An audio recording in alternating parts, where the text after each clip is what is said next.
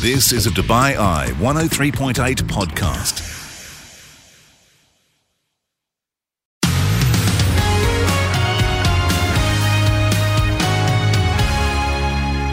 Helen Farmer with you on Afternoons with Helen Farmer and wishing you a very, very happy new year. We are getting you in the right headspace with the first show of the year with finance, with fitness, with a love of reading. It was fitness veteran Keith O'Malley Farrell who joined us in the studio talking about how to smash your goals, preventing injuries, and finding your motivation in 2024. Crucial part, plus a discipline versus motivation question. What do you need to succeed?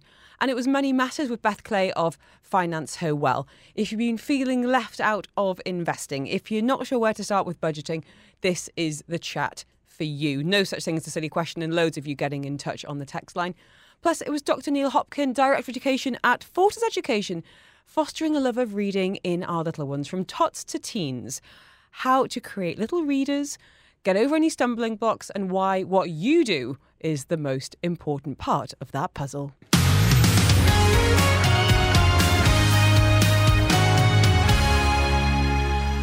I know, I know we're a cliche. It's January 2nd, and we are talking about fitness, getting your head in the right space for smashing goals in 2024.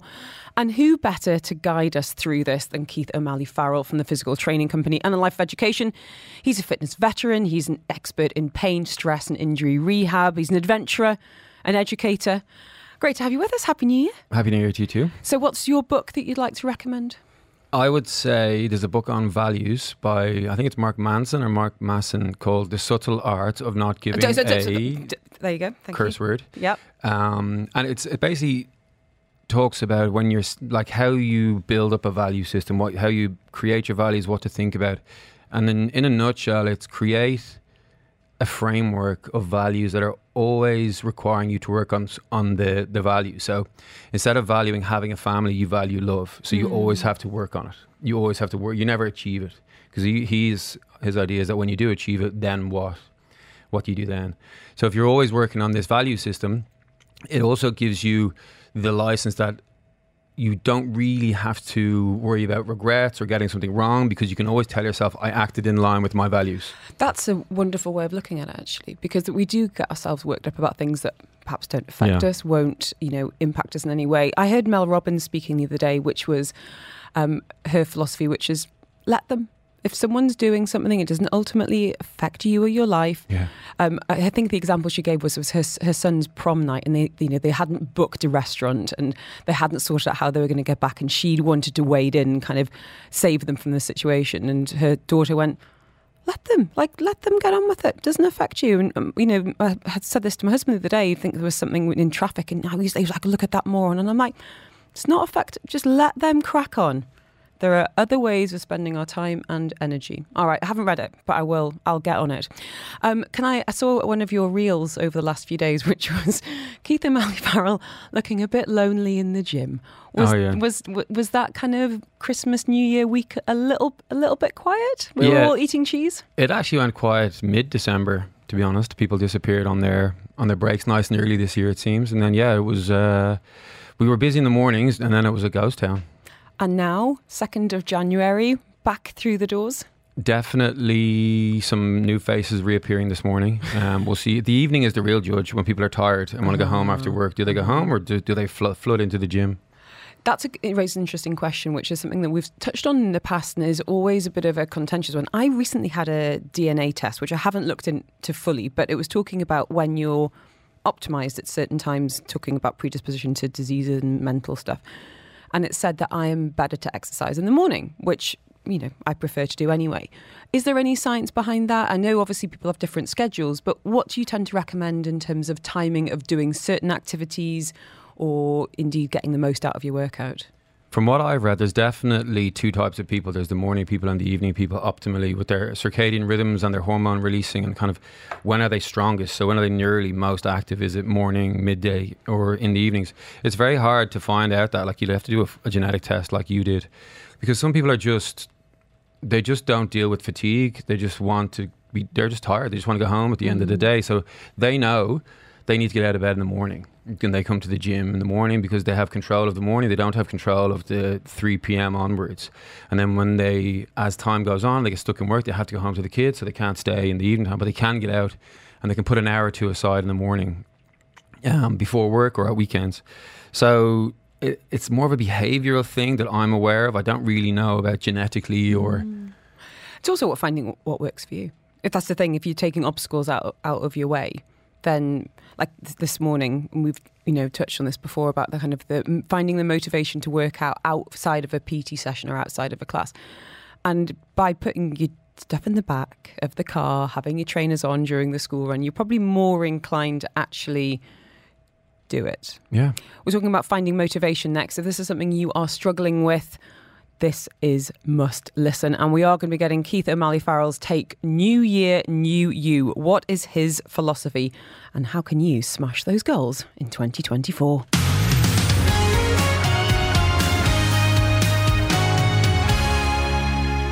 Us from the physical training company and a lifeofeducation.com, Keith O'Malley Farrell. He is an injury rehab specialist. He can help with strain, with strain, yes, and pain and stress. He's an adventurer and educator, fitness veteran of the UAE for over a decade. And I'm curious, um, new year, new you. Keith, what's your philosophy on this? Is something that you lean into or do you do a bit of an eye roll? No, I don't do an eye roll at all. I don't know if I lean into the new year, new you thing, but I definitely believe in like the new year is a perfect time to just have a have a look at how last year went. What do you need to improve? What did you do well? What didn't you do well? Or okay, what can I set myself up for for this year? So what I've done, I've done this loads in the past is I'll try and do something a month. So I'll try and do twelve things next year. Can you give us some examples of things you've done in the past? So 2020, and I remember this because I set a simple goal of pushing myself out of my comfort zone once a month for the whole year. So I can't remember January. I think was. Uh, I think I I can't remember what, but anyway, 2020 came. No, COVID came. Yeah, massively out of a comfort zone. year. That was fine. That was that year taken care of in a nutshell. Um, we've done things that we try and get a medal a month. So for the fitness people, like you do a run or you do a competition or you do whatever, but once a month, which gets a bit tricky when you look at the summer, Mm-hmm. you do have to start thinking, okay, I need to do a night run in Meydan or one of these things. Um, other things like there's another one where you've quit and replace one thing a month. Like what? So uh, you might give up meat for one day a week, or you ev- the whole month. That's only four days vegetarian. See how you feel. Do you like it? Great. If you don't, continue as you were. Uh, drink a pint of water every morning, first thing in the morning.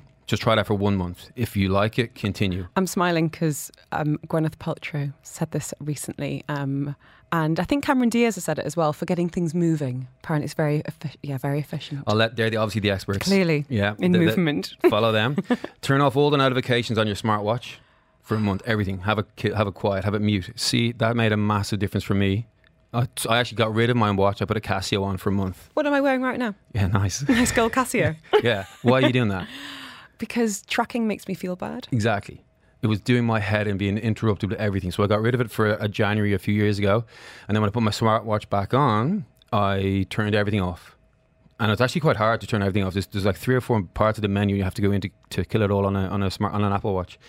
Um, either don't look at your steps is one for a month, forget about it, or look at your steps for a month and really pay attention to it and see what you're doing.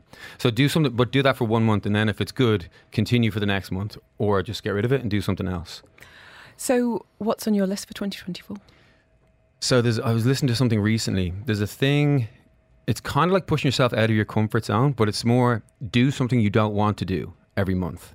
I'm not talking like there's loads of things that we don't do in life, like for legal and religious and cultural reasons. Not Yes. one of them, but one of those things where like like the oh, I don't want to do it. Or of you've got a secret desire to do something, but you're putting obstacles in your way. Exactly. That and those things where like I need to go to the dentist. I hate the dentist. So just do that. Mm-hmm. Take action. Yeah, do the thing you don't. Everybody has these things where it's like the little hand flap. Oh, I don't want to do it. Do that. As soon as you have that thought, do that thing, and then you could you could easily like get the thing fixed in the house or in the apartment. This is what I'm like. the back left tire. Yeah. It's the notifications going off for a week now. So there's one of those things. Every, there's easily twelve of those in a year. That's a short list. Uh huh. Okay, I like that because it feels actionable. I think we need to kind of build our confidence a little bit of like being consistent. Of I did that one small thing, so maybe I could do something a bit bigger. So, have you got any big goals you want to be looking at? No, this is actually the first time in a long time where I have nothing in my goals diary. Um, we went to Nepal to the Everest Base Camp, which you didn't come on. No, I didn't. Um, Don't look at me was, like well, that was the first agreement, but we can talk about that some other time. Um, and when I got back, I had nothing in the diary, and I'm actually I'm okay with that for now. Like this is the first time in years where I don't have something straight away to look forward to. Well, that's what I wanted to talk to you was about about motivation because you know we climbed Kilimanjaro together, and the idea of not crying or being sick or you know whatever it was on the side of a mountain in, in the dark was pretty motivating for me you know to, to get me in the gym and Mm. get training when i haven't got something to work towards i think a lot of people are the same it feels a bit aimless and abstract however when you've got something massive Yeah. that you're working towards you know it can feel like you're setting yourself up for failure and if you don't hit that then that can feel like a massive knockback so for people finding a motivation, when people come into the gym all the time, and I'm sure January is probably the, the biggest time for this, people coming in with their goals, how do you motivate them? What do you think's been effective? So I do believe in the massive goal, but the massive goal doesn't have to be Kilimanjaro. The massive goal could be something massive for that individual, like whatever. Like it's there's loads of things. But where this comes from from me is my stuff is pain and injury rehab. If we're always talking about the ligament that's sore, or the back that's sore, it becomes like tedious and boring, and the person just it, we get bogged down in the nitty gritty of it all. But if we're talking about this person wants to go back playing tennis, then it helps firstly steer the program where yes, we're going to fix your back, but we're going to do way more rotational style exercise because that's tennis, or single leg stuff if you're a runner and you want to run. But having, even if it's just pull ups, you know, look around the gym, I want that girl can do 10 pull ups, I want to do a pull up. Okay. So at least that helps us steer. So now, as the days are going by, as we get like a new exercise in the program, I can explain to you this is very specifically doesn't look like a pull up, but we're hanging off this bar and you're going to do this other thing because you wanted to do pull ups. Mhm, this is the why. Yeah, you got exactly. You got your why. You, you, I do believe you, you need a massive why, but it doesn't have to be uh, like climbing Mount Everest. And also, it comes back to that book on the value system, where if it's a philosophy that you always have to work on, it's it's underlying your actual goal. So it's like I want to be somebody who can play with my kids. I want to be someone who's got normal blood pressure and and, and uh, cholesterol levels. Yeah, I don't want to be in pain every day. Yeah, so that's continuous, and that's that's the ongoing struggle that we all face. But you break that down into fun, tangible, small, achievable goals. Like that's kind of that smarter, typical thing. But it's uh, if you have the philosophy underlying it, that's the kind of the the reason for getting out of bed in the morning. We've had a message here saying, um, How do you suggest overcoming mental roadblocks when it comes to fitness? Any advice for staying on track on those lazy days when motivation is low? That's from Kiara. I think you have to really tap into how how do you feel on the days where you're not like after the exercise when you're not uh, motivated or when you start to really force yourself because loads of people will just will not want to do the exercise but they just go and do it or you just set yourself up I'm going to do 10 minutes. Like for me in the gym we're in the gym all morning super early and I just want to leave and go get food but if I say I'm going to do 10 minutes Yeah. let me see how I feel in 10 minutes. And 10 minutes into it I'm like well I've done 10 minutes now I'm, I'm sweaty I'm going I might as well keep going. And then I stick to my plan. So I try and reduce all the thinking. I have a program I have a plan. I just need to like plug in to what mm-hmm. is happening next. But then on the days you're on the couch and you're like, ugh, I would be thinking, okay, well, the last time I went for a run, I felt so good after. Not only because I did the run, but because I really didn't want to do the run. So I kind of doubled down on my self reward. So being really present and really tuned into how you feel when you do have a strong discipline there, or when you do like tick all your boxes, that's so What, can I ask you about discipline versus motivation? Are those different? Yeah, I think discipline is discipline is just doing the things. You know, like w- most people brush their teeth before they go to bed. You know, you're not motivated to do that. It's the last thing you want to do when you just get up off the couch. You just want to go straight into bed. But you'll go to the bathroom and oh, kind of wake yourself up, brush your teeth, like you said, set up your kit for the next day, the next gym session, or the next walking on the yoga class, whatever you're doing. That's the discipline. Loads of us have that in our day to day, even though we consider ourselves as, oh, I'm not that disciplined, or like you really are. You know, you get to work on time. That's mm-hmm. discipline. You leave at the right time to judge the traffic. You get the kids to school on time. You've got all those disciplines in place. Though you're not motivated to do them. Do you know, motivation is like that extra bonus. Okay, I now feel good. I'm going to do it today. Yay, let's do it. But discipline is there. You just have to channel it towards. Well, this is going to be uncomfortable, or Do you know what I find really annoying about exercise? You do feel better afterwards.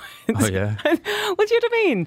It's kind of frustrating. You're like, oh, I am glad I did that workout. The, the doctors and the fitness professionals are right. But what can find, re- find really challenging is getting there in the first place, putting the trainers on, doing the run, you know, doing what doing whatever it is. And I think for a lot of people, it's that first step that can feel overwhelming. Yeah, there's there's a there's a couple of ways. Like some people enjoy the struggle. They mm-hmm. enjoy overcoming that feeling where oh, I felt lazy on the couch and I did it. Okay, good. I feel real good about that because I didn't want to be a lazy person. And then other people just go, I hate it, but I know I'm meeting four people on the beach for a beach walk and I don't want to let them down. And actually, I really like that coffee shop that we go to at the end, so I'm going to go and do that. So, like, I don't think anybody enjoys it in that like type one. This is the best, most fun ever because everyone's your heart rate is up in the air. One thing you did say though is you do feel better after the exercise. That's as long as you get the intensity right because because mm-hmm. some people overdo it. They go to work all day super stressed at work, typical things, and they go to the gym to blow off some steam and they burn the candle at the other end as well, and they go way too hard, and then they go home and you don't notice that after. You notice that six weeks later when something is going wrong, or now you can't get to the gym. Or suddenly there's an injury that has just you know crept up again. Yeah, exactly. So moderation. Keith O'Malley Farrell in the studio with us today. We are going to go to the text line next.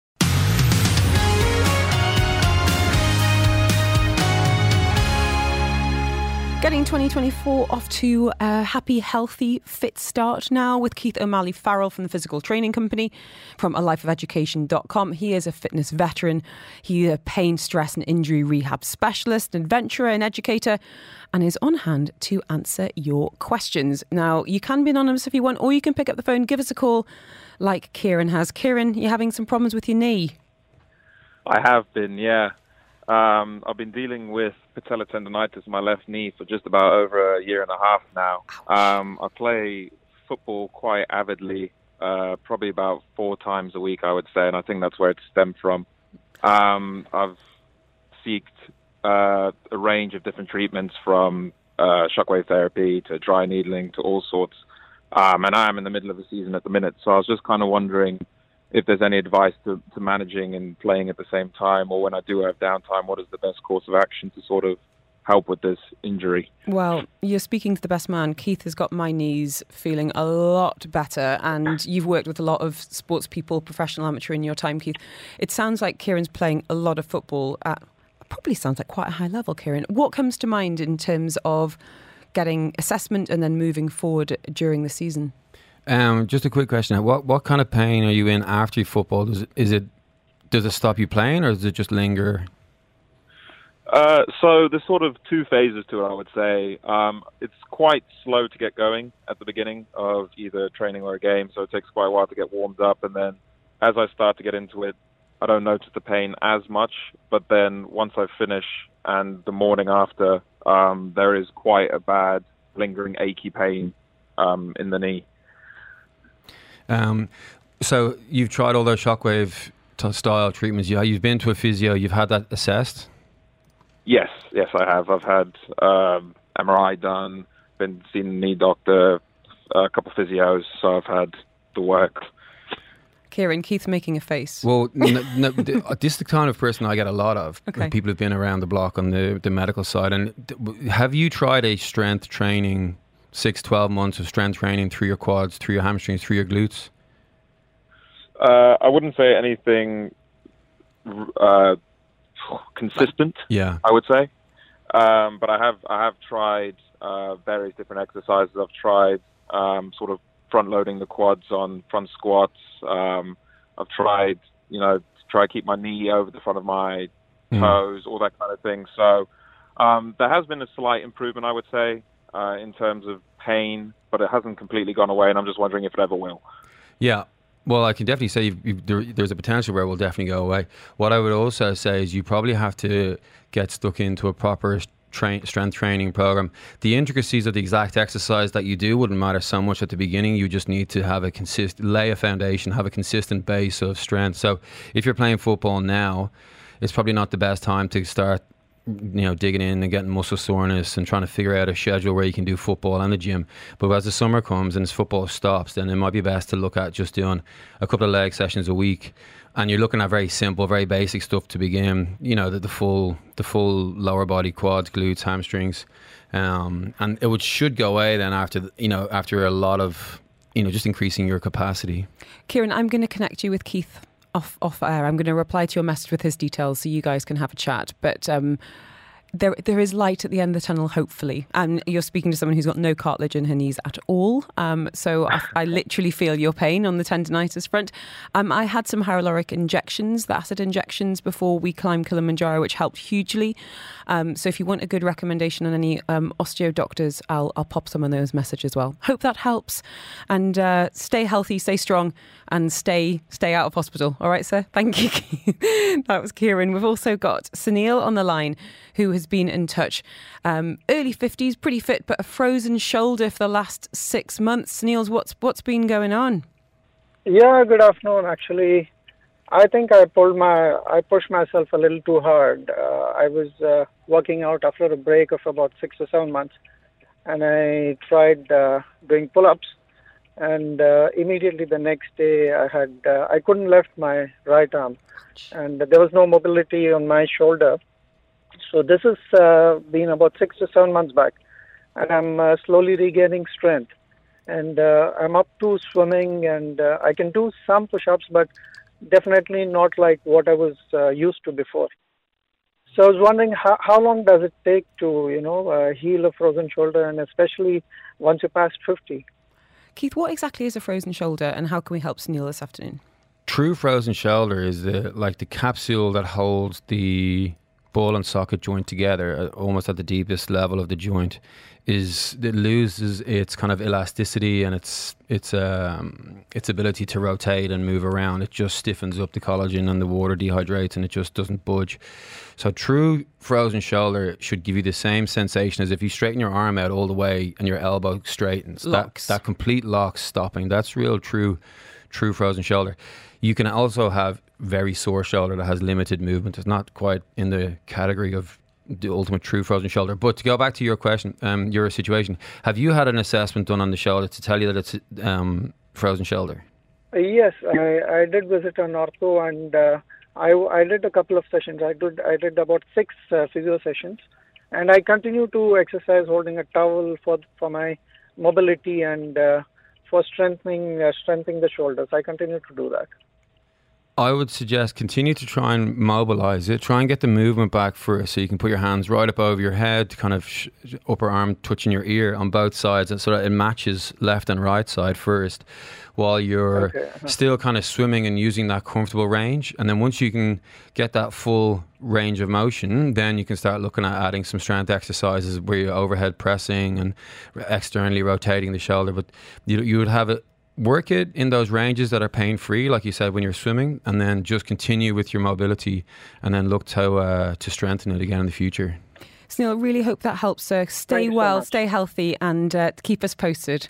Uh, Sunil speaking to us. Keith O'Malley Farrell in the studio from Physical Training Company. Um, we've had a question about number of works out, workout and kind of spacing. This came through on social media earlier from Nina saying, I'm quite overweight but fairly active, walk five to 10,000 steps, swim at the weekends, do a boot um, type boot camp type class weekly. I really want to up my exercise, but struggling because I'm working full time, got young kids, and my husband's in Saudi during the week. Would it be inadvisable to do two fitness sessions in one day each week? I was thinking yoga or Pilates in the morning and then my boot camp um, late afternoon, or is that just too much? It, it's not too much if you are working completely different energy systems for the most part, unless you're a professional athlete. So, like you're saying, yoga in the morning and then a gym session in the evening is fine because they're very different uh, energies, they're very different intensities. If you keep tapping into the same, like both boot camps, morning and evening, you're eventually going to fall off a cliff and just have, have some problems. But just one of the things you could do from you, five to 10,000 steps, if you were to pay attention to the steps seven days a week and push that beyond 10,000, that's going to obviously increase your activity level. What I'd also suggest is, is like get a deeper understanding as to why do you want to.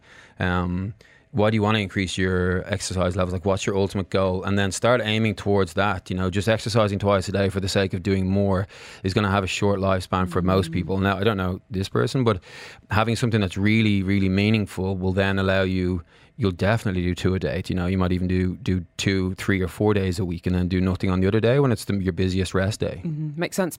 Um, speaking of busy schedules, Neil says, "What's your take on the best full body workout for busy schedules? I'm looking for something effective but time efficient. Is Apple Fitness worth it? I just need a 30 minute workout to do from home with minimal gear." Oh, the best for 30 minutes. There's loads. It's really like with minimal gear. So you're looking at body weight stuff, maybe a TRX that would help because you, you, um, but there's so much online. Not to give a, a, vague answer from the from the COVID days, people were doing home workouts. There's an infinite number of body weight exercises, animal movements. There's a, there's, Hang on, did you say animal movements? Yeah, there's a whole like flow. Yeah, like gorilla walks, uh, crab walks. Um, there's loads. Just Google animal flow, animal movements. Zoo, it's either XUU or ZUU is another one. Um, there's a guy in Dubai who does that, Danny Bartlett, who's you probably know. Mm-hmm. Um, there's loads you can do. Like there's, it's almost too long an answer. Okay, so loads out there. Yeah, just Google it. Um, and Alexis saying, quick question: What is your go-to post-workout snack for optimal recovery? Hashtag Fit Fuel. I would just simply do protein shakes have it forever. It's, it's boring, it but it, boring. but it gets it in. You also get your water in that you may have lost as well. Um, after that, you're looking at some sort of meat. If you if you eat meat, like a salad, you do have a little bit of a license to go a little bit off piste with your diet post workout because you're going to be sugar depleted. So you can go for a little bit more of a kind of chocolate bar, protein bar, but you definitely want to be tapping into some protein source. So I started watching something on Netflix last night, which is called, I think it's called You Are What You Eat, and they're doing a twin study, identical twin study, where they're putting one on an omnivore diet, one on a vegan diet. And I mean, the, it looks like rigorous testing from the beginning, looking at you know visceral fat, looking at their biological age. So um, I'd love to catch up in about a month's time. Keith, and have a little chat on that. Now, if anyone is feeling motivated, they're feeling ready to make a change and a big change, physical training company is kicking off something pretty special in the next few days. What are you planning and who can get involved? So January fifteenth is basically just like a like the New Year, New You kind of thing you spoke about. We're just doing a six week transformation package, fully immersive in training, nutrition. We push a lot on the accountability side of it because it, there's enough training online. People can just Google it if it was just the problem of that. There's enough food plans online. You could you could Google it if that if that was what you were lacking. But a lot of people just need the accountability. They need the the community. They need to know there's other people struggling with them at the same time. So everyone's going to start January 15, six weeks through, and. Uh, it's people who are getting back into fitness typically sign up to these things. So it's not a case of okay, you're going to drop a definite amount of weight, but we do help people with goals each week, what you need to be hitting, what we're looking for you to change, make some small changes in the first couple of weeks. It typically takes about 10 days for people to get into the actual mm-hmm. mindset of, oh, this is really happening. I'm really doing this. I really need to stop that nutrition plan and get onto this other one over here.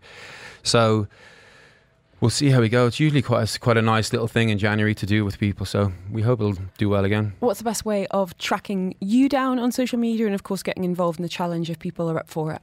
Yeah, contact me uh, at keto underscore Mali underscore Farrell on Instagram or Training Room UAE Instagram. There you go. If you want to send me the word fit, I'll send you both those links. You can find out more. Keith O'Malley Farrell, thank you so, so much. Absolute pleasure to kick off 2024 with you.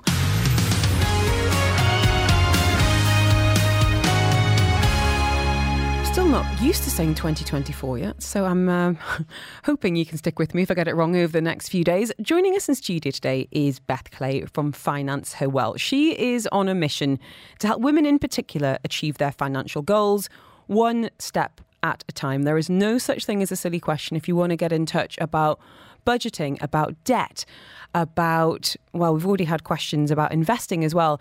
She does coaching and guidance online and in person. Happy New Year, Beth. How are you? Happy New Year, Helen. It's great to be here. You've got a new name for 2024. Uh, you uh, tell us a little bit about that decision. What were you before and why the change? Yeah, so um, I was Mums That Invest before. So I started the account uh, last year, uh, which was focused on kind of like very much educating around investing because not many women in particular feel confident in doing that. So I kind of came up with the name then. But the more of us I've grown the account and the more people I talk to, it's more about financial wellness in general. Mm-hmm. Um, and that's what a lot of people are really seeking, the kind of the wider aspects of that. So not just investing itself. So hence why I wanted to um, relaunch with Finance Her Well uh, as a new year, a new start to think about that. Thank you. Um, you've got some great advice, and we've already had questions in on the text line for you, Beth. But before we get to that, I wanted to ask you about you. Where and why did your interest in, in personal finance start? Do you think? Can you pinpoint it? Yeah, well, um, it actually came from like my dad um, many years ago. Obviously, he was really into finance and uh, investing, and I remember back in the nineties, um, him being kind of like very into the kind of the stock market and the, the old IBM computer, like tapping away, checking that every single screen. night. and I was always fascinated to kind of know like how does this work? And it actually took me, you know, throughout my kind of twenties and then to kind of thirties, getting into kind of investing, and actually. It, it's full of jargon, and so many people can't relate to it. And so I was thinking there must be an easy way to do this. So I spent a lot of time kind of studying and understanding. And actually, there are so many ways, and I know I'm sure we'll come into it. So I'm not going to go into loads of detail now, but you know, really breaking it down there are low risk ways in terms of investing, and it's so important to complement that alongside saving as well, so that you're really thinking about those long term goals. And your money can grow so much more than you think it can um, if you take that long term view. So, very much that's why I kind of started the account to kind of talk about it, make it accessible as well to people. Um, and it's been great. Like, the, people have just really got on board with the journey, and yeah, I'm finding it. It can feel quite other, this idea of it being something that, you know, male, pale, stale, um, Yeah. You know, very wealthy people only only they can invest. And as you say that jargon can feel very excluding to a lot of people. So we're going to be breaking down some terms today i'm sure. But if you've got any questions Beth you can get in touch on 4001 and you've you've touched on it a little bit but i wanted to ask you maybe some of the common challenges that women in particular face when it comes to taking control of their financial future. What's come up in your experience and even with some clients in the past Yeah, so it is very much like, well, firstly, like budgeting, how to set a budget. I think a lot of people feel very overwhelmed with finances in general.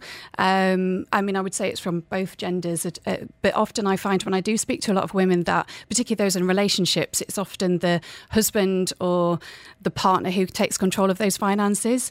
Um, so I found that quite a lot actually speaking to people. So they feel left out of those conversations. And so therefore, you know those investing conversations that happens happens between partners and not necessarily you know male friends not necessarily in couples or in families and themselves so so, that's so women not feeling empowered to have an opinion even yeah, that's very much what I found. In fact, yeah, I think um, particularly when it comes to kind of relationships and people to kind of talk about it, or they put off thinking about their finances because it's so scary and it's like I don't want to look at my bank account. And that's often something I hear about as well, like people who just it's in there. I don't know. As long as I'm getting paid, and you know, there's different things, and then obviously debts, something that kind of comes up, and you know, that sense of overwhelm. And this is where I kind of wanted to talk about the kind of financial wellness side of that. Mm. So, kind of how you can address those different areas. How do you define financial wellness, Beth? What does it mean to you? So it means taking control of your finances and feeling empowered so that once you feel empowered of your finances, that then I think replicates across your whole life as well. It goes hand in hand with your own well being, I think, in terms of when you think about your mental well being, it's that sense of feeling in control. And when you feel in control of your health and your life in general, that's where your kind of financial aspect comes into it as well. I think you've touched on a couple of really interesting points. One, uh, that a lot of people are, very, to use a very Dubai, bury your head in the sand and be like, la, la, la, la, la, you know, until someone's knocking on the door or we're in, we're in big trouble, then I'm, I, I'd rather not think about it. Yeah. But ultimately, by facing some of those potential troubles, you know, maybe maybe it's not all, you know, sunshine and, and, and unicorns, but at least if you start to get a handle of what the real situation is and you start to take control, you start to have conversations that you've been shying away from, it does help you sleep better at night. It massively you know, does. that that mental health is, you know, money we know is a really big part of why a lot of relationships break down. Mm-hmm. Um, our own mental health. Um, so this is the year, people, where you're going to get your head out your sand and you're going to start making some really good proactive decisions and, and taking some control. We've got Beth Clay with us from Finance Her Well. If you've got any questions for her, and as I said earlier, there really is no such thing as a silly question. Whether it is a term you want some clarity on, um, you want a bit of advice, you are more than welcome to reach out. Up next, I'm curious to hear, as a lot of us are setting intentions for the year ahead, what makes a great financial goal? What makes a terrible one? And we are going, of course, going to be going to the text lines too.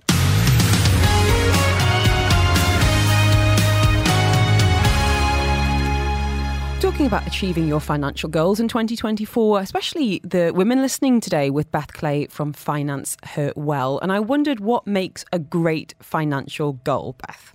So I would say it comes back to that well-known phrase of smart. So is it kind of um, achievable, measurable, and is it time bound? Because that's the thing. Is you need to really think about can I actually achieve this this year? So if your goal is, let's say, same for that holiday in Thailand in December, think about that in terms of break it down. How much is it actually going to cost you? And then break it down over the kind of the 12 months before that. So, how much can you actually save each month and kind of put aside and make sure that it does realistically come out of your budget each month? So that's one of the key things I would say. Just really focus on can I actually achieve this this year without going into debt or put it on my credit card or mm-hmm. this, that, and the other. That's what I would say a really good financial goal is. Because I think, you know, and sometimes it's fitness and sometimes it's just life, you know, drink more water, you know, yeah. save more money. You know, if it, if it doesn't feel tangible. You, you can't you can't improve what you can't measure. I guess is what I'm trying Exa- to say. Exactly, and you can't say kind of. There's no point saying save more money this year. okay, how are you actually going to do that? You know, so is is it kind of thinking, okay, well this month I'm going to save a thousand dirhams, or I'm going to make it like well three three thousand dirhams, or whatever feels comfortable to you. What I would say and um, is very much, and I know we'll touch on this in a bit in terms of when we come to like budgeting, mm-hmm. but really breaking down, um, start the start of the year in terms of what you actually need to spend on your kind of what I call like needs. So is that your housing, your bills, those sort of things, your wants. Um, so going out, your subscriptions, anything like that, and then actually f- allocate that. What I would roughly try and do is about 20% for savings. Um, I've actually created a free budget planner for everybody that oh, does this. Um, where, where, can I find that? So, on my website, so Finance So Well, you can click through and get through to the budget planner, which is 50, 30, 20. And that very much helps you kind of allocate those um, finances and really think about what that financial goal is for the year. So 50% on your needs, Yep. So, so, that's your housing, your food, things you cannot live without. Your schooling would come under that, yeah, presumably. Yeah, yeah, exactly. Could I put my eyelash extensions on no. there? No. Okay, that's a want. and then thirty percent on your wants, wants. Yeah. And then twenty percent savings. Yes. Which leads me to ask, where are we putting those savings, Beth? Where where's that money going in terms of you know, access to an emergency fund yep. versus those long term savings? Yeah, so I think it's a really good point. So that 20%, I would make sure that you're always allocating you know, start off with the, building that emergency fund. This is so important, definitely the start of the year, to make sure that you've got that pot. And what I mean by emergency fund is very much if your car breaks down, like or something your or the air conditioning goes or something that you do not anticipate coming it will come. It will happen this year. Mm. so you do need to make sure that you've got that money allocated. So out of that 20% pot make sure that you've siphoned off a certain amount that you can for that emergency fund then a certain amount for you know saving for those short term or goals that you want to kind of do. So we'll talk about where to put this in terms of savings accounts as well but and then i would put some money aside to start investing if you haven't already just a small amount just to start and kind of see how you get on and build that. But that all comes out of that, yeah, 20% mm-hmm. that you're putting aside. Okay. Um, I wanted to come back to something you touched on earlier, which is about your mindset about money. Now, I think you were really lucky in that you had a family that seemed to be obviously very financially savvy and your dad was mm. talking about investing. And a lot of people as children aren't privy to conversations about finances. And I think there's obviously an age appropriateness to, to, that as well. But financial literacy has been long neglected in school and in families as well. And I think our own philosophy on money you know, impacts us all the way through our life. So tell us a little bit about why understanding your mindset about money can be really, really important. Yeah, ex- you've really touched on that. I think it's so important. I think very much our actual our mindset with money is actually formed from the age of about five, which is wow. quite scary. Yeah, it's really scary. The statistics out there that show that. So obviously, it starts in the home. Obviously, if your parents, you know, being open about kind of those conversations about where money comes from and how you can start saving. So even if you can, you can teach your children from a young age as well about putting money aside for certain pots, so they kind of get used to that. But you're totally right. Financial literacy isn't taught at school, and we need to do more about that. So I think it's like being aware of your financial literacy. You know how much do I actually know about money and how is money talked about? Because I've read a lot about kind of psych- the psychology of money as well, and those external influences, like very much the people that you're around, you know, have that impact on how you are with money as well. If you're around people who are spenders, you're naturally going to feel like you need to spend your money. So it's very much kind of stepping back and actually seeing what are those different things that are influencing how you are kind of with your own money and addressing that. And there's definitely a really good book, which as a Psychology of Money by Morgan Housel, I would definitely recommend reading because that really helps you kind of understand what your mindset might be. Mm-hmm. Um, so yeah, just addressing kind of what how is it that I approach money and what does it mean to me? Uh, and it goes beyond kind of wanting to be rich or this, that, and the other. It's actually like, what is this? What can I use money for as a tool yeah, for something? What yeah. are my values? Exactly, know? exactly. And, and how does it line with that? Yeah. He was on Diary of a CEO uh, maybe a month or so ago, and I think Steven Bartlett talked about that being a book that literally changed his life financially yeah. and business sense. So, um, psychology of money, about credit cards, about budgeting, and why are so many women reluctant to invest? We'll be finding out.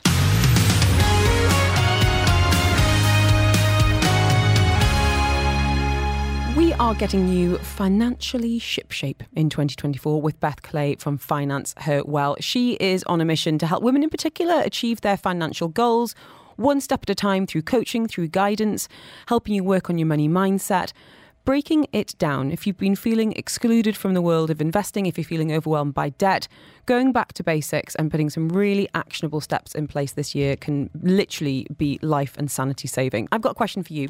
We're talking book recommendations. You talked earlier about the psychology of money. What else do you think should be on our reading list on the money stakes in particular? Yep. So um, I would say The Millionaire Teacher by Andrew Hallam. That was amazing book. Yes, um, I know he's got the Millionaire Expat as well, but I definitely would recommend that, and that opens your mind to the world of kind of like investing, but thinking about it through the lens of like index funds, so like the lowest risk and kind of diversifying. So I think it was really eye opening, and I think at the end of that, I think everybody would be left probably being like, "Yep, I'm definitely going to start investing now." Mm. Um, I would say that's a really good one, especially for expats as well, because yeah. he has got that mindset of of being here or you know in other expat communities and the Facebook group they have there as well. So it's just fantastic. Um, can we go to the text line? Um, we've had a message from Bex saying, "Hi both. I've decided to make 2024 the year I take better control of finances." You're in the right place. Mm. Um, starting to look at a monthly spreadsheet to monitor our spending and also looking at different pots for our disposable income. Thankfully, no debt apart from car payments. And I've never done either of these before, so I'd love some advice or tips to get me started. Many thanks in advance. So, basics in budgeting. What do you like, Beth? So, as I said, we talked about earlier the kind of 50, 30, 20 budget. Um, so, that's very much kind of looking at those different ways in terms of putting out your different pots. Um, as I said, when it comes to kind of like savings as well, we've talked about kind of setting up that emergency fund, having that pot kind of for your short term goals as well. So, if that's kind of getting that holiday this year or the car that you wanted, and then thinking about those kind of medium sort of goals as well, maybe saving up for a house deposit in a few years' time, and then obviously that bit of investing ideally for those longer term sort of goals as well. So very much kind of thinking about that. But um, I would definitely, as I mentioned earlier, the free budget planner is there. It's really easy to kind of use and to kind of like change.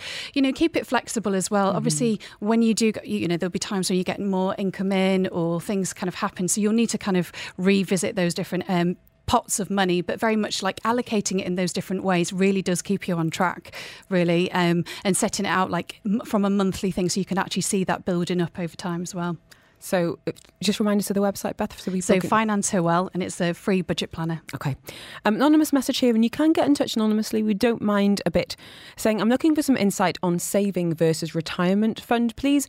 Recently turned 40. I've returned to paid work after five years at stay-at-home mum. Looking to start saving for retirement, but I'm not sure where to put it, or mm. indeed what percentage to put aside.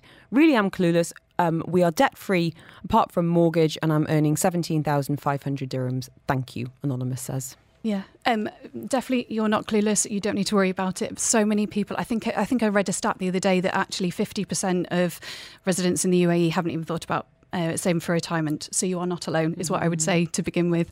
Um, but yeah, in terms of same, there's several uh, different high interest accounts at the moment. So you might want to kind of allocate a small amount of that. So we talked about that 20%. So 20% of that 17k that you talked about there. So if you can kind of allocate perhaps half of that to kind of savings. So I know that uh, there's certain banks like WIO, uh, which is offering 5.5%. Really good interest. Really good. The highest I've seen for mm. quite some time, actually. And that's if you can try and lock away, if you've got a certain amount of savings to lock it away for six to 12 months, uh, that's good because you'll really see that interest there. And then if you have got less than that, I think it's fine. It's still about 5%. It's a really good one. I know Sarwa and Saxo Bank, they've got about 3%. But I was also think about in terms of retirement, I know national bonds uh, is another example as well. So if you can think about, I think they've got 2.95% interest there, but they're very much, they've got a second salary scheme, which I think is quite appealing and depends obviously when you want to retire, but I think they can do like a 10 year. Um, like time frame. So if you're putting aside a certain amount each month, uh, then for 10 years, uh, then you actually get that money back plus the 2.95% on top of that. So you're earning that kind of m- amount. And I think it starts, you can do as low as kind of like um, 1,000 dirhams as well okay. a month on that. And the other thing I would say, one of the apps I absolutely love, um, which is the Stake app. I know I talk about quite a bit about this on my page, but it's definitely about uh, investing in real estate. Uh, and I know you can start investing from like as low as like 500 dirhams a month into that. Um, so, so, that's a really good one if you're thinking that long term horizon plan as well. When you say investing in real estate from 500 dirhams a month, this is mm-hmm. effectively a lot of people pooling their money into yeah. certain projects. Exactly. So UAE, UAE? UAE based, yep. So I love telling everyone I've got uh, an apartment down on the Dubai Marina. Oh, lucky you. Only that I share with about 300 people, but it's fine. and is at stake, as in stake through the heart rather than steak and chips? Uh, yeah, Okay. I think it's Get Stake, yeah. Okay. Um, the Get Stake app. But yeah, definitely um, I really like that because if you've got that longer term mindset, you're thinking, I want to get into property, but I don't have all the money to put down. There's little amounts that you can do. Me and my husband both have it, uh, and so I think were, we were talking earlier about competitions with husbands. Yeah, um, I'm, I'm, just, I'm just going to say, I'm, I'm currently beating my husband on my investments. yeah, not through any design, just I think through pure luck. But, but yeah, he doesn't need to know that. I know, I, t- I totally get that. I'm the same. Um, but yeah, we have little, both of us have a little amount in a property, and it, whoever's got the highest rental income that month, so you get a, a smaller rental income that comes in each month from the property that you're sharing with all these I people. I love the sound of that. Yeah. Okay, right. I'm adding that to my list mean, as well. It, it, can be a small amount of dirhams, but it's still, it adds up. And the point of it is, if you're, it's all that about the compounding and adding it, reinvesting it back in. Mm-hmm. So there's various different avenues in terms of, like I said, saving and then investing that are kind of accessible as well. Well, I think that accessible thing is, is really, really key. When you're talking about, you know, from 500 dirhams, a lot of people think, oh, investment is just something that people people who are earning mega do, which isn't the case at all. You know, from a, you know from a few hundred dirhams a month, it, it does absolutely you know impact. And uh, that which brings me to a message here from Jessa saying, I read this stat recently that only one in ten women feel they fully understand investing and that only 28% of women feel confident about investing. I'm a bit apprehensive myself and I can't put my finger on why what do you ladies think about this? Yeah, mm, great question. It is really sad. And it goes back to the point that I've talked to for a long time about kind of the financial jargon, and it's been seen as that kind of like white male kind of it's like, not for me it's not for me or like my husband does it all or whoever you know I'll leave, I'll leave it to them to do and, and it kind of you know, like you said, in terms of it's too risky, and that's mm-hmm. what I do hear a lot about. And yes, I think if when you think about investing in it's like in those individual stocks, it can be very risky. Well, and I think that's the thing. We're not talking about you know day trading and spending no. you know spending so spending many your people time. do equate it to that though, and that's what you think about, and that's where often they kind of see it, and people lose so much money, like you know if it's like investing into one particular stock and stuff like that. So, but when we talk about investing, as I said, it's kind of diversify, divi- diversify, diversify, mm. and those mm. are the books that we talked about earlier. But like long term horizon, really got to see it as long term, and it's actually really boring. it's so boring. But do you know what I mean? Like yeah. that's what you want. You want your yeah, money to be boring as possible. to be pretty mm-hmm. boring. Mm-hmm. yes. you know, it's nice to be like, oh, I'm, I'm a little bit up. But those big big highs and lows, that's not for I'd say 99% of the people. It really isn't. No, exactly. And you're right. It's kind of like and it when you think about those like 10, 20, 30 plus years, and that's bringing back to um, one of the uh, the members of the audience who dialed in earlier, like it is that retirement really. That's what you need mm. to be mm. thinking about for, and that's where a lot of people often think, oh, it's so far in advance, I don't, you know. But actually, a small amount now, and especially if you think about it for children as well. Like if you start investing when your child is like just being born or one or two, even a small amount of money, you know, by the time they're eighteen, they might be able to have like money to buy, or twenty, let's say, but like they might be able to buy, put money towards a, a house or mm-hmm. something like that because it really does compound, and that's the important thing about thinking about investing. Um, but it is about diversifying across the board, Beth as many Clay as possible. today. Um, Beth, we've got a couple of messages. I want to quickly come to this one from Dee saying, um, "Thank you so much. Would love some advice. I'm earning what I think is a good salary. After bills, I've got about three thousand left at the end of the month. I'm from a poor background, never had much help with money. My dad got into a lot of debts. so I'm trying to be smart. I could use some advice. Um, I want to um, start an investment portfolio. I've read that it's not always best to hire a financial consultant, but I'm not sure what I can do myself. Any advice, great, greatly appreciated. I mean, I think it just comes back to this, and I, I'm so sorry to any financial advisors listening today.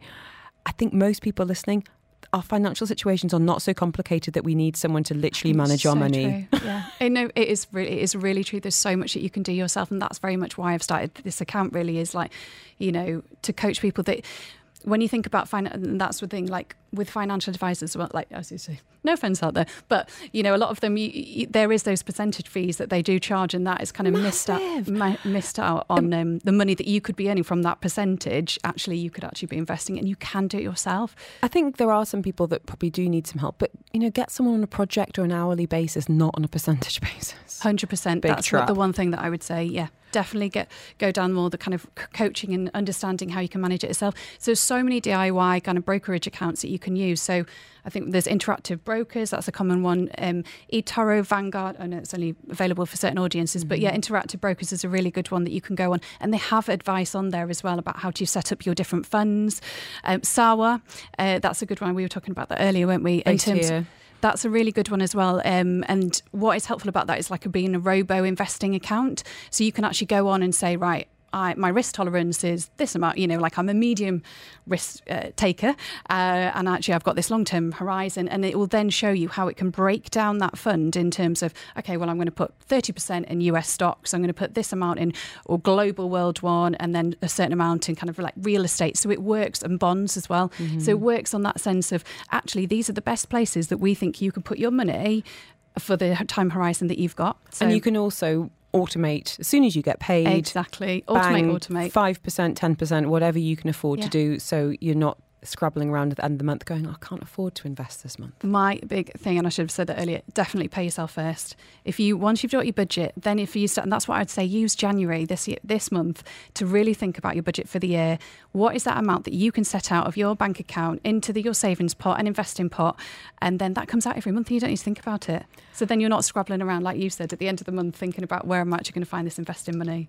Beth Clay, one, we've got 30 seconds left. If you could wave a magic wand over everyone listening today to help them feel financially healthy for 2024, what would you love people to do, to not do, to try, to adjust so they're feeling a lot better about their financial future in 12 months' time?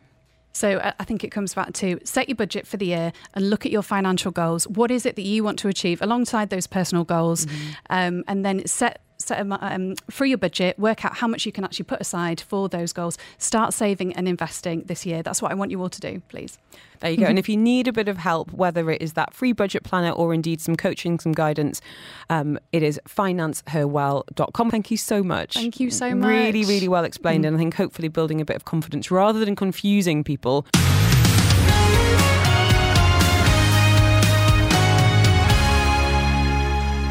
Are you a bookworm? Would you love your child to be one? We're talking about fostering a love of reading today, and who better to join us on this topic? Take my questions and, of course, answer yours on 4001 than Dr. Neil Hopkin, Director of Education at Fortes Education. He is responsible for strategic development of the school's academic performance, new initiatives, innovations, operations, curriculum development, alongside student and family happiness too, and staff development as well, of course. He is a global leader in education. He's advised three successive UK government education secretaries of state and a bit of a reader by the pile of books in front of you, Dr. Neil. How are you? Happy New Year. And Happy New Year to you. It's great to be with you again, Now, Helen. This seems like a silly question. Are you uh, are you a lover of books? Well, do you know, I, it's been a journey for me. And I think it's a journey for everybody. I think it's a journey for the children. There have been times in my life when I can remember as a child, you know, waiting till my parents had gone to bed and then carefully switching the light back on and reading that really great book. Mm-hmm. And uh, and then there are other times in, in my life, most notably after I'd finished my PhD. You're sick of words. I just could not face opening another book, and, and Wild Horses couldn't have got me to read. It took me years to recover from that. And mm. I think all of us actually have that experience of sometimes being really full on with it and thinking it's great, and other times it's just not where we are. Thank you for acknowledging that because I'm in a bit of a book drought right now. And I don't know, let me know on 4001 if anyone else has experienced this. My concentration levels are just shot. You know, it takes it, it, it sometimes it takes a really amazing book to hook you back in and you get back into the momentum of reading.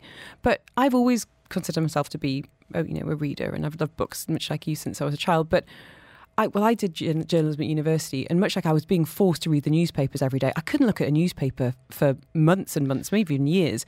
And then at the minute, I'm just there's nothing that's really grabbed me recently. So. You see, the thing is, Helen, I think that that parents across the country and across the world listening to this will resonate that will resonate with them that actually there've been times in their life when we've been put off from reading. Mm-hmm. And largely it's either through work or, or possibly through school and, and university where there have been particular uh, lists that you've had to work your way through. yeah. And it's like working your way through this huge block of cheese, isn't it? You know, when, yes, when that's great. you yourself are already feeling 98% full of cheese. you know. 95%. Oh, it's 95. second of second of January. It's ninety eight percent last week. and so the reality is that um, you know just as it's really good for your health to actually moderate, so it is for reading. And we find that the the truth is that actually when we're forced to read, actually that takes the love and the joy out of it. Mm-hmm. And and that's true of anything, isn't it? We have to be very careful.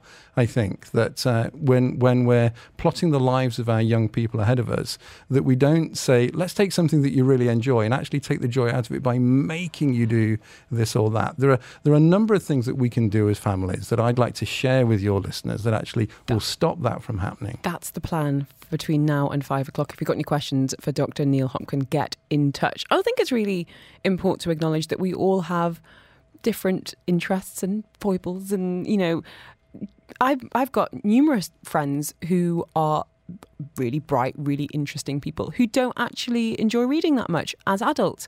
So it does feel like a bit of an unrealistic expectation to think that all children should love reading. We kind of romanticize this idea of our, you know, like talking there about, you know, reading under the covers. And, but I've got friends who are worried about how much their children are reading, you know, on the other end of the scale because it's stopping them from being in the world. So it, it is, it's, a, it's complicated. It's everything in moderation, it is, it? You know, it is. We, we believe that. There's a, there's a lot to be gained from books and there's a lot to be gained from the different ways that we handle them.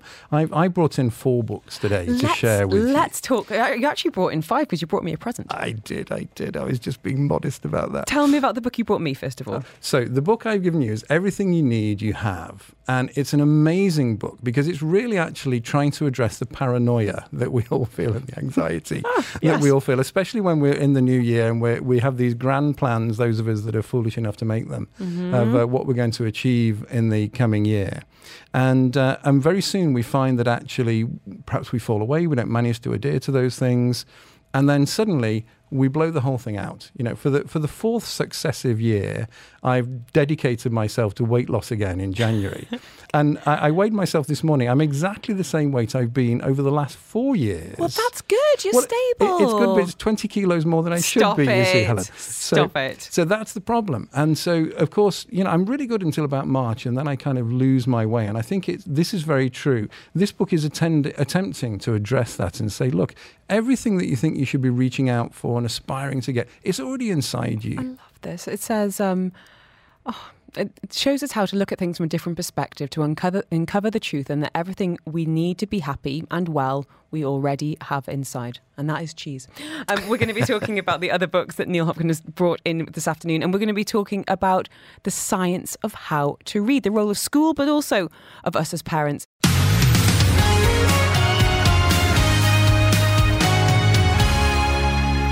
Joining us from Fortes Education is Director of Education, Dr. Neil Hopkin. He's got a pile of books in front of him. Do you want to give us a quick rundown of what you brought today? In uh, this fabulous book uh, called The Last Lecture by uh, the late Randy Pausch. Really, really moving book. If you if you want to see a, a three minute version, you can see that on YouTube with um, with Oprah Winfrey. Really great.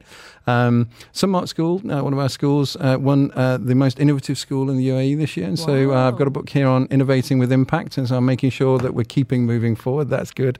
Uh, and then looking globally at what's going on, here's a fantastic book, a real major breakthrough, really, called Cleverlands. And so it's a study of the kinds of things that are being done in schools all around the world to see whether there's something we can learn.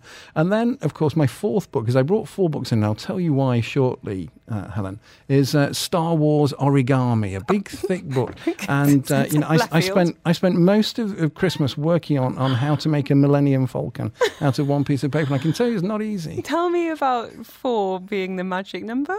Four is all about it's all about being a male reader, particularly. So we, we tend to find that boys, of course, it applies to everybody, but we find it uh, particularly with boys, is that actually their patience, their their tolerance, uh, really is is quite small in terms of reading. And so, if you what we tend to do as parents is we say, look, here's your book, here's here's the book that school's given you to read. Make sure you read that book, and, and within Mm-hmm. Cover to two cover, th- cover to cover, absolutely. And within two or three pages, actually, the child is switched off really, and they're not really very engaged. And as parents, we have a choice to make, and all of us have faced this when we say, "Am I going to double down and dig in and make sure that my child finishes this chapter, Mm-hmm. or am I going to let them be a lightweight and pivot away from that and pick up another book?" And uh, we don't want to actually force that particular dilemma of saying, no, you must stick at this. And so we've instantly crossed that boundary from reading for pleasure for actually this becoming a task that must be done. And we don't want that to be happening for our children at any point in their reading experience. Or the parents themselves. We want to read for pleasure. So actually, better to keep your child in the reading zone and say, oh, well, if you've lost a bit of focus on this book, let's see if we can find another book that's Mix really up a bit. interesting. Um, Dr. Neil, can you talk to us about, I guess, understanding the science of how to read? I mean, academically, physiologically, what's happening? It's it's a complex process, and really, it's a continuum that goes all the way from speech and a child um, hearing speech in the womb, hearing some sounds, starting to make sense as, as they're born and, and start to differentiate, all the way through to writing and actually being able to produce their own words that mi- they might write into their own book. It's this long continuum that goes all the way through that, that process. And of course, reading sits right in the middle of that. And all schools across the world have become much more focused on reading in, in the last 30 or 40 years. And we've learnt a lot more about how reading happens. And so we're able to start to understand how a child recognizes collections of shapes, which we would call letters.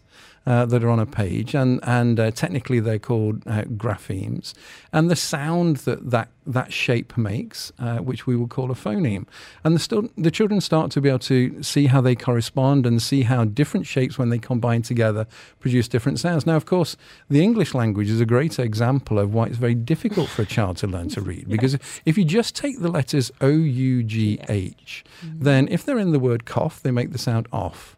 Um, if they're in the word through, they make the, the same letters make the sound ooh. If um, if it's something that's going on in your head, it's a thought, and so it makes the sound or, and so on. And there's seven or eight different versions of sound that that collection of letters makes, and that makes it very difficult to learn a particular language. And those people that are learning uh, English, perhaps as a second language, have encountered that. But of course, it's true of any language that um, it's very difficult to decide and de- decipher actually what do these letters mean. And that's why children find it arduous. So what we end up with are two different approaches. There's one approach that says, let's have a scheme of books that schools put in place. And so the vocabulary is very carefully chosen. And many parents listening to this will have gone through some of those schemes of, of books. And, uh, and like they'll be which, like which one? like Biff, Chip, and and uh, they'll have Biff, they'll have gone through that. And yes, you're sick to death. You know these Can't people. You, think, stand them. you know, if only Biff would get lost or something. and um, Stupid dad. exactly, and and so it's a problem because the story isn't very engaging. They've tried their best, of course, but actually it's uh, it's a, a synthetic scheme that is created in order to take children through a vocabulary. Now, some people are great advocates of that. There's an alternative that, that says let's go for a real book, and so you can have uh, whole real book uh, schools. And I, I've led both types of school. Uh, where actually you won't have any uh, reading schemes within the school. What you'll have is a whole collection of, of real books that are graded for difficulty. Mm-hmm. But of course, the vocabulary that's used in those doesn't always conform with the progression of development of, of uh, the ease of learning a particular language. And so that can become difficult for children.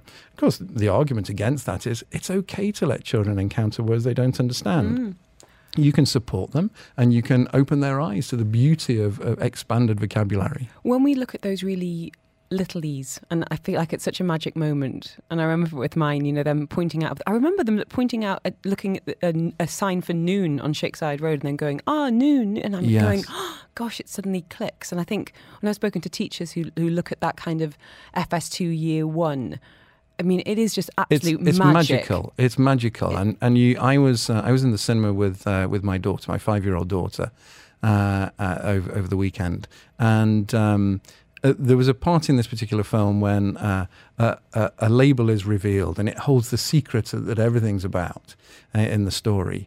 And it was written, of course, and so she looked at me and said, What does it say? And so you're right at that moment when she can actually start to put some letters together. She can see mm. something, but she can't quite extract the meaning.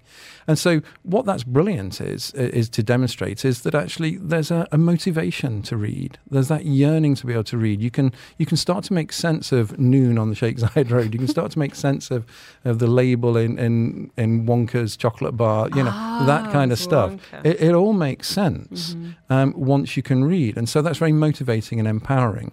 However, there comes a point at which all of that stress of having to do something, having to have your music lesson, having to go to the gym, having to drink a lot more water. You must meditate every morning. Having to meditate, all those things. Actually, the joy starts to sap out of them. Mm. And so, mm. the secret to reading and to encouraging children reading is to make sure that you keep the joy within that. And there are lots of ways of doing that. We're going to be exploring that. Got any questions or you want to share your tips? By all means, get in touch. And I'm sure we're going to be touching on this, Nitin, saying, I just want to share the success we had with our 14 year old reading at the same time. Most evenings around 8.30, I give him a shout, we sit side by side and read in companionable silence for 20 minutes. It works. Youngest daughter often joins us. He often ends up reading for much longer as he gets into the book. No expectation if he's not feeling it. I've kept the whole thing low pressure. It's supposed to be a positive experience. And if he isn't in the right headspace, that's okay.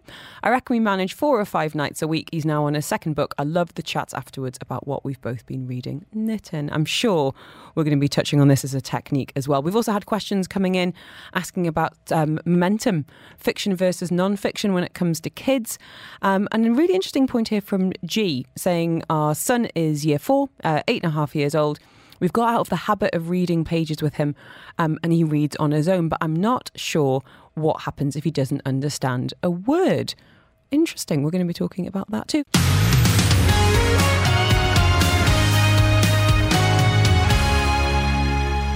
Speaking now to a global leader in education, he has worked internationally now here in the UAE as Director of Education at Fortes Education. It is Dr. Neil Hopkin. He has advised three successive UK government education secretaries of state, and we've stolen him away to talk about reading. Um, I love you sent me a few notes, and one says taken under the radar approach. That sounds sneaky, Dr. Neil. What's this all about when well, fostering love of reading in our kids? I think sneaky is the best tactic when it comes to parenting generally. I mean, the idea is that we don't get in our children's face all the time and saying, Have you read? Have you read? How was that book? How did it go for you? Uh, that's not a great approach. It's much better to actually be a little bit more under the radar. And so we can relax. This can happen from a very early age with children, just having books around the house. I think the way you you set your house out is quite important. If you want your child to be a reader, mm-hmm. make sure that you've got lots of books that are within arm's reach that they'll stumble across when they feel motivated to just for that little bit of time. So that's really important. But also just not saying, look, we're going to sit down and read. Just play like you would with anything. You can play with a book, you can play with the pictures in the book, you can imagine what's happening. You can just look at the cover of the book and say, why did they design the cover of the book like this? Why has this got a rocket on it? I wonder where that rocket might be going. There are lots of wonderful things that you can do to play around with that. And also, as you were saying, uh, with your family, driving along the Sheikh Zayed Road and then seeing the, the road signs and starting to read that, helping your young child understand um, what the point of text is and, and what you're doing with an adult uh, around that, and how uh, if, if you're a bit uh, cloth minded like I am sometimes and you're pushing against the door that says pull. uh, than actually say, oh, actually, look, there's a hint here that this is uh, enabling me to, to tell that. I think the main thing is it doesn't matter where you are. It doesn't matter if you're on the beach. It doesn't matter if you're in a supermarket. It doesn't matter if you've got just a tiny little bit of text around you. Do what you can with what there is around there so that you can say that, look, we're reading. This mm-hmm. is what we're doing. But it's, it's not actually a big occasion. It's not something the child needs to put an hour aside for to do. I think just to come back to the, the, the comment that Nitin made uh, just before the, uh, the break, um, that's a really fantastic example of brilliant parenting and how to work with a teenager. I did that with my eldest son, who's now 16, and he's, he's an avid reader. He was somebody who was really passionate about reading. And so I, from a very early age, I, because I'm also passionate about reading, would be reading with him. Mm-hmm. And then eventually we reached the point, of course, when he got true independence. And so uh, he wanted to read on his own. And there's, there's a possibility of that being a, a sad moment. Yeah, of, of, you know, being behind closed doors. But what Nitin was saying is, you know, you know, come sit next to me on the sofa or, you know, whatever that might be. And we're just going to be companionably reading exactly together. because your child is is like your mini book club and you're like the mini book club to your child mm-hmm. and so you can then have those fantastic conversations that that might be about the book but actually might pivot into other things that the book has raised mm-hmm. that takes you somewhere else on the journey it's a wonderful opportunity as your child is maturing to still keep that experience going where you just have reading time but that's another important point you have to read yourself well isn't it funny because we have these high expectations of our children to be passionate passionate readers, but but I'm just going to be scrolling on my phone. Thanks very much. Exactly. It's it's not it's not very fair. Now I wanted I wanted to explore this properly in a second, but I wanted to ask you. I read a lot on my Kindle because my eyes are getting older. Um, is that perhaps not as useful um, in terms of perception as, as holding a book that's got a cover or my kids seeing me reading different things. Well, Helen, I think we could all say that to ourselves. And we, we, we're in so many ways in life, we're criticized, aren't we? Every way we turn, we, we get criticized. I think the point it, about reading under the radar is to say, look, if you're reading, that's great. Mm. What, what, I'm not a fan of is, is reading on your device. Yeah because uh, by device I mean your phone or an iPad, because it's very easy for mum or dad actually be doing work rather than reading, and so the child isn't seeing that you're reading um, uh, some sort of novel or, or, or um, information text or something, what they're seeing is that you're just working. Yeah. And so you might be in that space, but you're not really alongside them in that way. They are alone again. And what we want to do is to foster an environment for children to see that you value it. You know, there's amazing research that sees there's a direct correlation between the number of books you have in the house and the classif- classification of degree that your child gets. Now, here's the amazing thing. So if if there are 50 books in the house, you're going to get a third class degree. Your child is going to get a third class degree. 250, they're going to get a 2 2. You know, 500, they're going to get a 2 1. You know, 1,000, they're going to get a first does it, class Does degree. it matter if they've read the books? They don't have to read the books. Isn't that fantastic? Just go out and buy a load of books and your child will get a fantastic, you know, you heard it here first. Oh, gosh, but I'm not thinking about my childhood home, but I don't think I don't think there's any amount of books my parents could have bought to offset the amount of partying I did at university. so she said with her 2 2. so, you know, but the thing is, what, what it sets up is is an atmosphere where if a if a house is, is full full of books, then the parents are valuing reading. Mm-hmm. Uh, and the child uh, sort of imbibes that sort of um, sense of yes, reading is important. It's a way to uh, spark your imagination. It's a way to try and uh, resolve some conundrums and get some answers to things. And so that that enters their DNA, and they take that through into their university life. It does start at such an early age, as you're saying. You know, even you know our children's vocabulary developing in in the womb, and I feel like that bonding time has always been so precious when you're sitting with your child and they're in the nook, you know, they're tucked under your arm and you're reading a book together. Where do you stand on silly voices? Silly voices are the only uh, contribution that fathers make to family life, really, apart from taking true. the bin out. Uh, and so, silly. Vo- I'm very defensive about the, the domain of silly voices because it's you know it's, it's the one contribution I make to family life. Uh, it's really important for you to liberate that inner performer that, that's inside you. It's, the there's only you and your child, and you can play. You can be as silly as you like. You can you can make great shapes. You can put on funny voices. Uh, that's really important. But if you're not a performer, like that, then that's also okay. Because do you know what your child wants? They just want to be with you. Absolutely. And they want to share in that story. The stories are so beautiful nowadays that actually they take children on a journey anyway. Mm-hmm. And so it can do all the hard work for you. You don't have to be some marvelous thespian that can bring something to it. But if you are, then it's just fun for the children.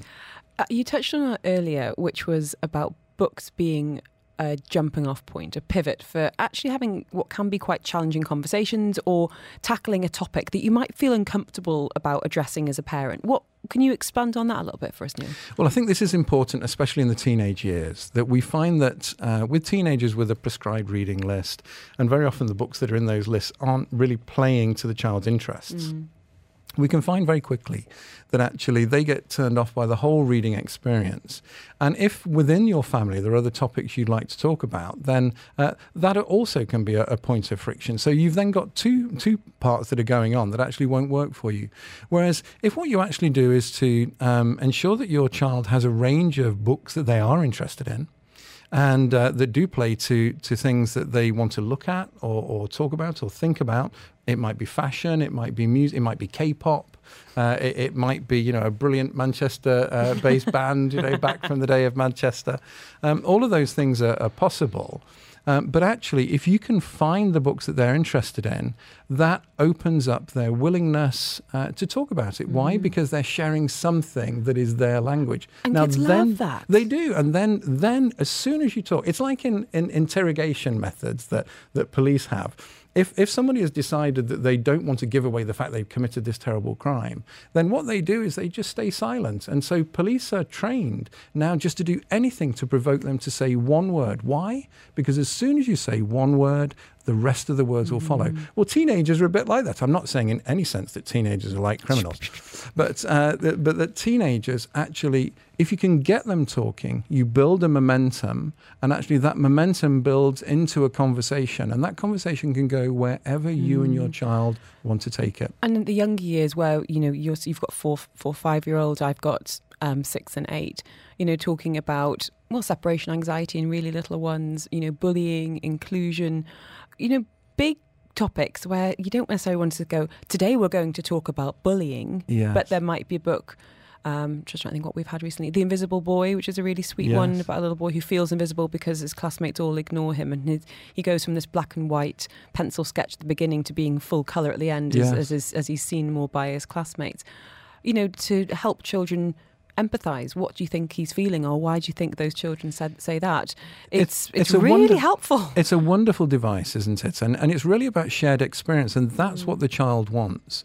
That's what you're offering with reading a shared experience. It's very important that when you're reading your own books, you share some of that with your children. Otherwise, it's very it's a power dynamic. Mm-hmm. You're always asking the child to share what they like about their book, but you've never shared what you like about your Ooh, book. Oh, you made me think uh, there. So having that shared experience where they see your laughter is critically important. Dr. Neil Hopkin with us today. Message here from Julie saying our our children cannot be if they cannot see. We need to model the act of sitting and reading a book if we want our children to be readers. Absolutely.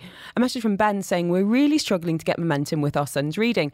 Most successful series have been Famous Five and Dogman. He enjoys non-fiction more than fiction. Um, is there a way to get him to enjoy reading stories for pleasure, or does it not really matter? Well, it doesn't matter. I mean, that's the thing to reassure yourself about. But if, if it's something that you do worry about, and, and of course, if a child isn't reading uh, fiction, if they're spending a lot of their time in non-fiction, this is very stereotypical of, of boys. Um, then there are things you can do. I worked in one school once where uh, we found we had that problem in, in a massive way within the the uh, the boys within the school, and so we built new gym equipment in the hall, and uh, behind the gym equipment, we, we put bookshelves, and right at the very top, we put all of the fiction, and and down at the bottom, we put the non-fiction. And then the children during their break times were allowed to climb this this equipment. Of course, what did the boys do? They all wanted to climb to the top, so they climbed to the top, and the only thing they could do when they were there is read fiction. Uh, I want to see a picture of this. It sounds amazing. Absolutely brilliant. And, and it worked. And suddenly they, they, they sort of got the hook. Uh, equally, you can just have uh, an adventurous sense of holiday. Sometimes with groups of children, we've had, let's have some, let's take some brilliant uh, photographs of you doing wild and wacky things as you're reading a book. And so they're hanging upside down from the playground or off some rock, Extreme reading. Extreme reading. And so make it something where the only choice they have is fiction, but really they're distracted by the joy of the naughtiness of the mm. picture that they're producing, the funniness for, for their classmates back home when they share it. We've got a message here from G saying, Our son is eight and a half, year four. We've got out of the habit of reading a few pages each evening, and now he looks at or reads book, books in bed. The trouble is, how do I know he's reading them properly? What if there's a word he doesn't understand, or he's not reading his head with his with the right expression? I'm not sure he's on a book band at school anymore. They just choose a book and read it themselves. Any help or advice appreciated.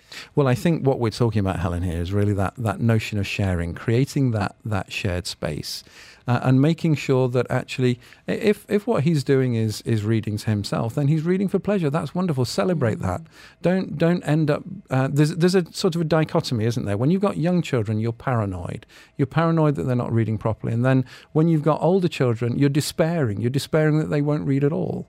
Um, and really, we want to try and relax about that. Let him read for himself. Sometimes read with him and share that, and, and know that the school is teaching the mechanics of the reading. Mm-hmm. What you're doing is getting into pleasurable moments, sharing that with your child. Sometimes you'll be reading out loud. Sometimes you'll say, Do you know, I'm really tired. I'm just going to close my eyes. Could you read to me, please? Oh, I love that. We do one page each sometimes.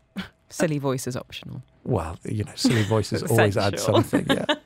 um, Dr. Neil, thank you so much for coming in and talking on this. We've had some lovely messages, some great questions, and I think, I hope that we've inspired some people to cozy up with a book tonight, whether it's alone or with little ones. So thank you. You're Any recommended welcome. reading on the topic of reading? Recommended reading on topic of reading. Um, you know, I wouldn't read anything technical. I would. All I would say is get a picture book and get a book that's simple and get a book that's complicated and get one that's exciting. Just have four books on the go. Love it. Four books on the go. Four's the magic number. Dr. Neil Hopkins speaking to us from Fortes Education.